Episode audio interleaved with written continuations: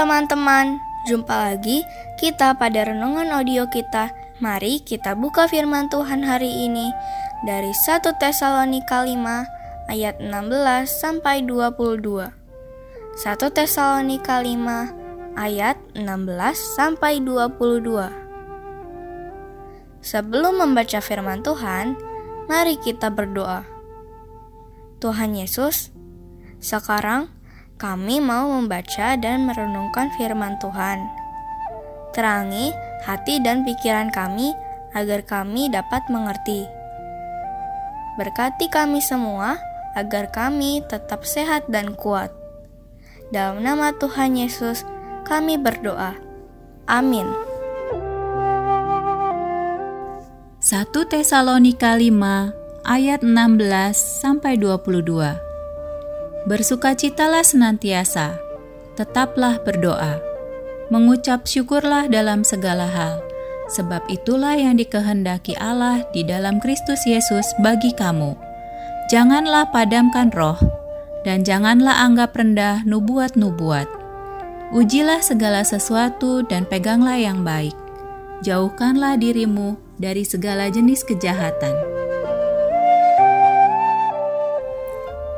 Tema bacaan kita hari ini adalah Bertekunlah dalam doa dari Kolose 4 ayat 2. Bunyinya, Bertekunlah dalam doa dan dalam pada itu berjaga-jagalah sambil mengucap syukur. Teman-teman, kita semua pasti sering berdoa. Saat kita mau makan, mau tidur, ataupun saat bangun tidur. Kita juga berdoa saat kita menginginkan sesuatu. Misalnya, mau ulangan, kita berdoa supaya kita bisa mengerjakan dengan baik, sehingga kita dapat nilai bagus.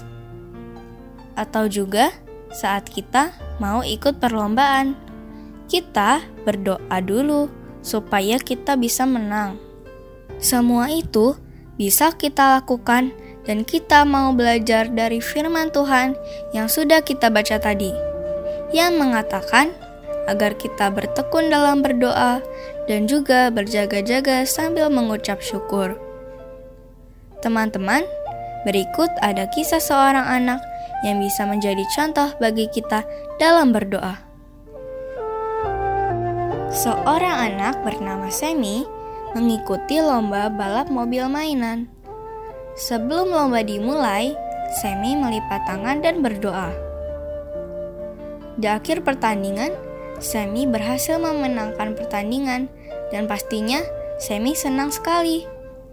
Salah seorang panitia berkata pada Semi bahwa pasti Semi berdoa sebelum pertandingan agar dapat memenangkan lomba. Tetapi Semi menjawab panitia itu, bahwa dia berdoa bukan supaya dia menang, tetapi Semi berdoa supaya dia kuat dan tidak menangis bila dia kalah. Luar biasa isi doa Semi ya teman-teman. Semi tidak minta agar menang, tetapi minta kepada Tuhan agar diberikan kekuatan dan tetap sukacita, bersyukur apa pun hasil pertandingannya. Terkadang kita berdoa dengan banyak keinginan kita untuk dikabulkan Tuhan. Kisah ini mengajarkan kita untuk tetap tekun berdoa apa pun kehendak Tuhan kepada kita.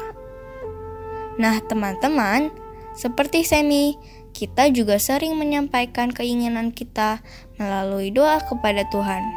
Misalnya, kita ingin dapat nilai bagus saat ulangan atau ingin sepeda pada saat naik kelas.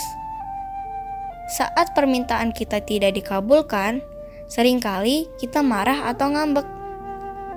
Sekarang, kita belajar teman-teman bahwa bahkan saat permintaan kita belum dikabulkan, kita mau terus tekun berdoa dan selalu mengucap syukur untuk segala berkat Tuhan. Sehingga, seperti aku, teman-teman juga bisa berkata, Aku mau tekun berdoa dan selalu mengucap syukur. Aku mau tekun berdoa dan selalu mengucap syukur. Demikian renungan firman Tuhan hari ini. Mari teman-teman kita berdoa. Bapa di surga, ampunilah kami jika kami berdoa hanya untuk minta sesuatu yang menyenangkan diri sendiri. Ajarlah kami agar dapat menerima semua kehendak Tuhan dan selalu bersyukur dan berdoa. Karena doa bukan hanya ingin meminta, tapi kami berdoa karena kami mau lebih dekat kepada Tuhan. Terima kasih ya Tuhan. Dalam nama Tuhan Yesus, amin. Sampai berjumpa lagi teman-teman. Tuhan Yesus memberkati.